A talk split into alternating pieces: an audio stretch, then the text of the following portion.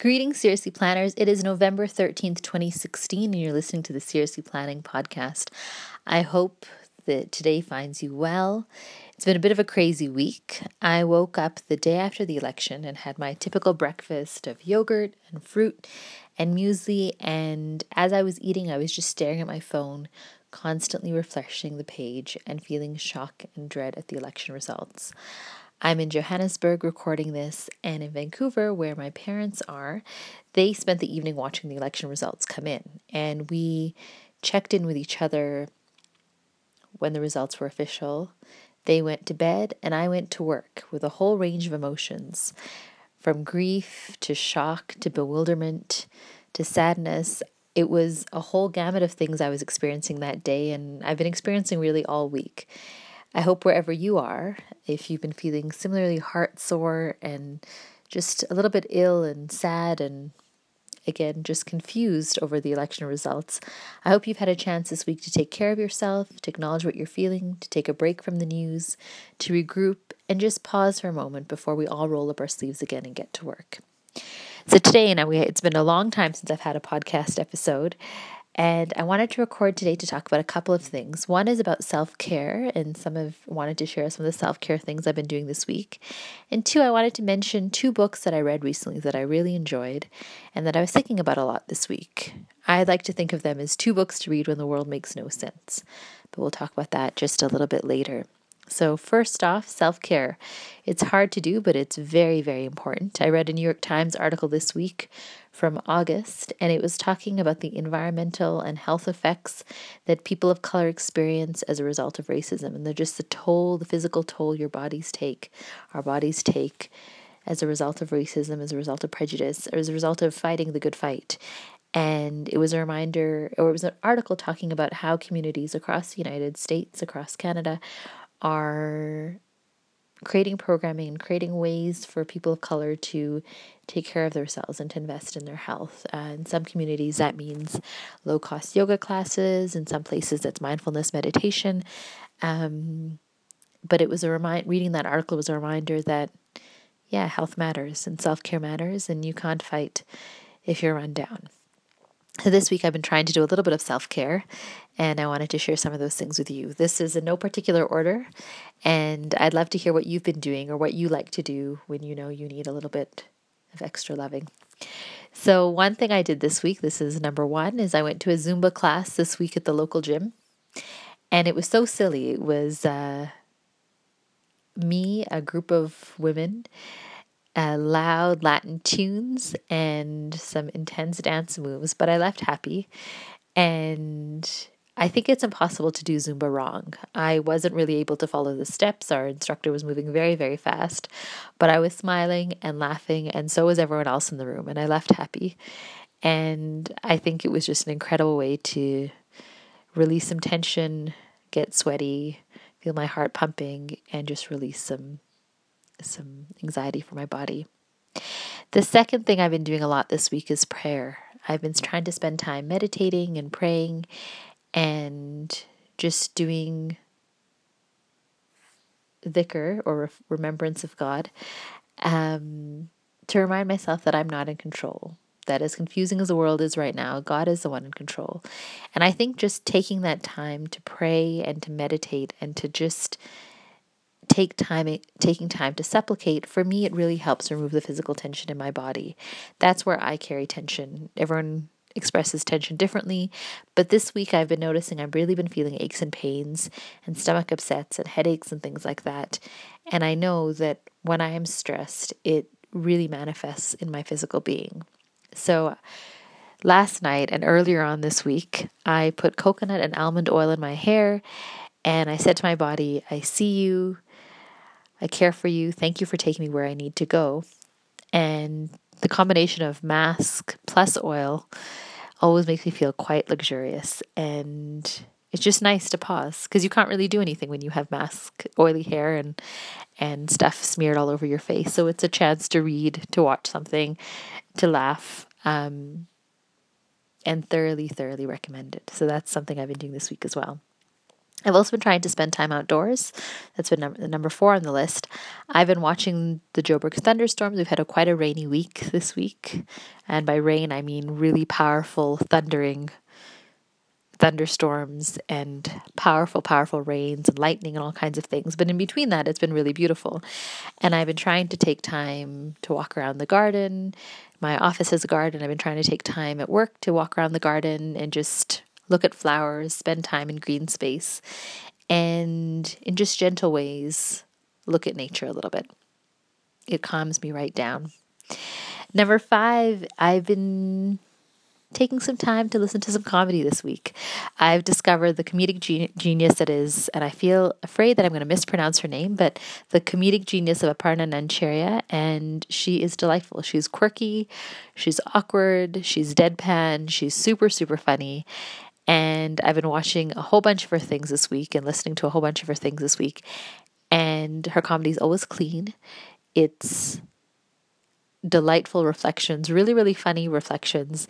And she never disappoints. So far, I have yet to watch or listen to something that left me feeling like, huh, that wasn't really that funny. So, um, I've listened to other people as well, Hari Kondabolu, um, and just random stand up this week. But consistently, I've been trying to spend time watching her because she's great. The laughter is needed for sure. Um, and again, it's just something to calm down and and take a moment and rejuvenate the self. And finally, I've been spending some time listening to good podcasts. The day after the election, I found the NPR podcast Code Switch, which is about race, and the New York Times podcast Just Processing, which is about culture and race. And I've been hearing a few episodes of this week of both shows. So both shows did episodes after the election, which were very, very, which were very, very healing and raw and vulnerable and emotional and just something I needed. And I enjoyed those episodes. I don't know if enjoy is the right word. I needed those episodes. But aside from those episodes, I've been listening to other episodes of both shows. On Code Switch, I the first very first episode I heard was one about pronouncing people's names wrong. And that's how I discovered Aparna. And I also heard an episode about people of color and their relationship to the outdoors and about national parks and how they aren't used that much by people of color. It was a really, really interesting listen, very insightful, um, very thought provoking. And just processing just has a few different episodes that I've enjoyed as well.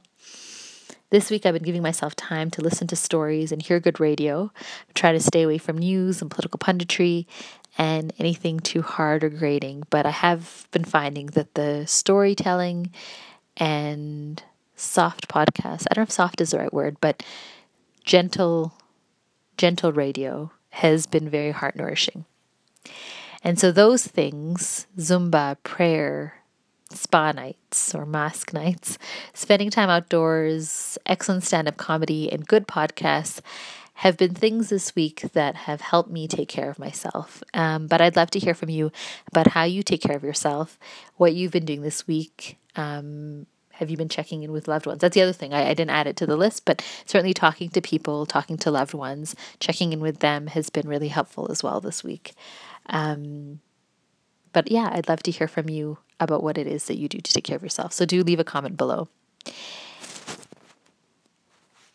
For some people, reading is also a way, a way to make sense of the world when it doesn't make much sense. And I'm no different. Reading is one of the things that I do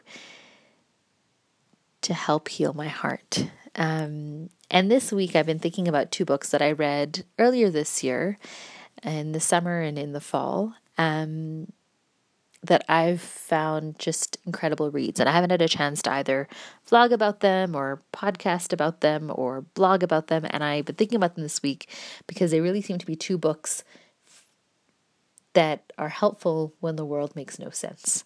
Um, and the world hasn't really made sense this week, so which is why I've been thinking about these books. So the first book is called Behold the Dreamers by Imbolo. I can't pronounce her last name, but it's M B E U. And this book, it's a 2016 book. It was published in August 2016, so it's a very, very new release. I hadn't heard about it before I read it, but I saw it in the bookstore in a bookstore and thought, yep, you and I are going to be friends. This book follows the story of two families in the United States in 2008. The first family is from Cameroon and consists of a man named Jende, his wife Neni, and their six year old son. And the book opens with Jende interviewing for a job as a chauffeur for Clark, and Clark is a senior partner with the Lehman Brothers. Jende doesn't have proper papers to be in the country, and this job with a salary of $35,000 means a lot for Jende and his family. It means they can save, that Jende can pay for his wife's college fees, that they can deal with their lawyer fees because he's trying to become legal in the US and he's going through a dispute about that. Um, it means everything for his family. At the same time, this book follows Clark, who is a senior partner at the Lehman Brothers, his wife Sydney, their very, very troubled marriage, their young son Mighty, and their older son Vince, who is very disillusioned with corporate life. And this book traces how the lives of these families intersect and connect and impact each other it's an incredibly powerful story. And it's a story that's about a lot of different things. It's about marriage, it's about immigration, it's about migration, it's about hope, it's about what it means to try and pursue the American dream. Is there an American dream? Is it sustainable? Is it possible? How does America break and sustain those who want to call it home? It reminded me of the novel Americana by Chimamanda Adichie because both books do not go to the extreme of what can happen to migrants, but it's about the devastating mundane events, um, the devastation of everyday life. And this book is about loyalty as well. It's about sacrifice. It's about struggle. It's about protection of your family. It's about what people do to, to protect what they have. It's about America as a whole. Uh, the cover of this book says it will change the way you understand America, it will change the way you understand the world. And while that's a very bold claim, I do think this book does a lot to challenge our ideas. Um, when I first started this book, I thought, oh, it's about, it's set in 2008 in the US. And there have been books and there have been films and there have been lots of things that have talked about the market crash of 2008 is this poss- how could this possibly be a new story? And it is a new story because the focus of this story is Jen Dana's family, and they are not an American family who were asleep in the wake in the lead up to the market crash, or they are not a family that was duped to get a mortgage that they could not sustain. They are a family that is close to a partner in the Lehman Brothers and are affected but also watching the the crash. It's a very unusual perspective and I think it's incredible storytelling and a book that I highly highly recommend. Um, I highly recommend reading it and then I highly recommend pulling together three four friends and discussing this book and the ideas it holds. I I really loved it. And as America figures out what it is and what it stands for in the next months and weeks and years to come, um, this book feels very timely. The second book I wanted to talk about that I've read recently is called A Temporary Gift Reflections on Love, Loss, and Healing. Excuse me, I have a bit of a cold. This book is by Asma Hussein, a Toronto writer and mom. And I don't know Asma personally, but we went to the same university, the University of Toronto. And I've heard her name through mutual friends and through common circles. And a few years ago, I heard about her even more through social media. And I heard about her story because Asma, after she graduated from the University of Toronto, she got married and she moved to Egypt with her husband. And she then moved to Canada when she was four months pregnant. When her daughter was nine months old, she traveled with her husband Amr to visit her in laws. And this book is about what happened on that journey. And I'm going to read a description of this book from her, Asma's own website. So on her website, it says on Friday, August 16, 2013, 26 year old Amr Qasim attended a peaceful protest in Alexandria, Egypt, along with thousands of others, rallying against the mass injustices taking place in the aftermath of the coup d'etat by the Egyptian military under the command of Abdel Fattah al Sisi. As he was returning home to his family, an Egyptian army sniper shot and killed him, leaving Esma widowed and their child fatherless. So, after the death of her husband, Esma started writing reflections on Facebook about her grieving process, about healing, about parenting her daughter, and about her husband and the love they shared together. And so I had heard about Esma right when her husband had passed away, but would keep hearing about her because friends and family would share these reflections. And then I started reading her Facebook page. And I've reflected, I've benefited from these reflections a lot and saved various ones over the years. This book is a collection of those reflections and other ones as well that I had never seen before that were fresh. And it's a very powerful read and it's a very hopeful read. I, I was surprised actually because I wouldn't think a book about devastating loss could be hopeful, but this book is. Esma, the author, is very candid about how difficult losing her husband is and was and still is, and tells her very specific story of her healing and about the reflections she's had over the past few years. But her reflections offer comfort to you regardless of what you're going through. The structure of the book is short snippets um, on various topics. And the first section of the book is about her experience right after the loss of her husband. And then different sections of the book address different issues. It's a love story.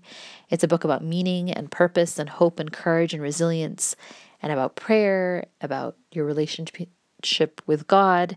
It's about faithfulness. It's about so many things. And as I was reading, I was sharing my reflections through social media. I would take a picture of a page that really spoke to me, or I would write out a quote and put it on Facebook. And because, you know, Seriously Planning isn't all the channels, slight plug for Seriously Planning, do sign up uh, to follow us on Instagram and Twitter and all those things. But it was incredible as I was posting that to see the diversity of people who resonated with what I was sharing and who commented to say thank you for sharing that. That really helped me. So that specific story, I think, offers a lot of universal comfort and universal lessons.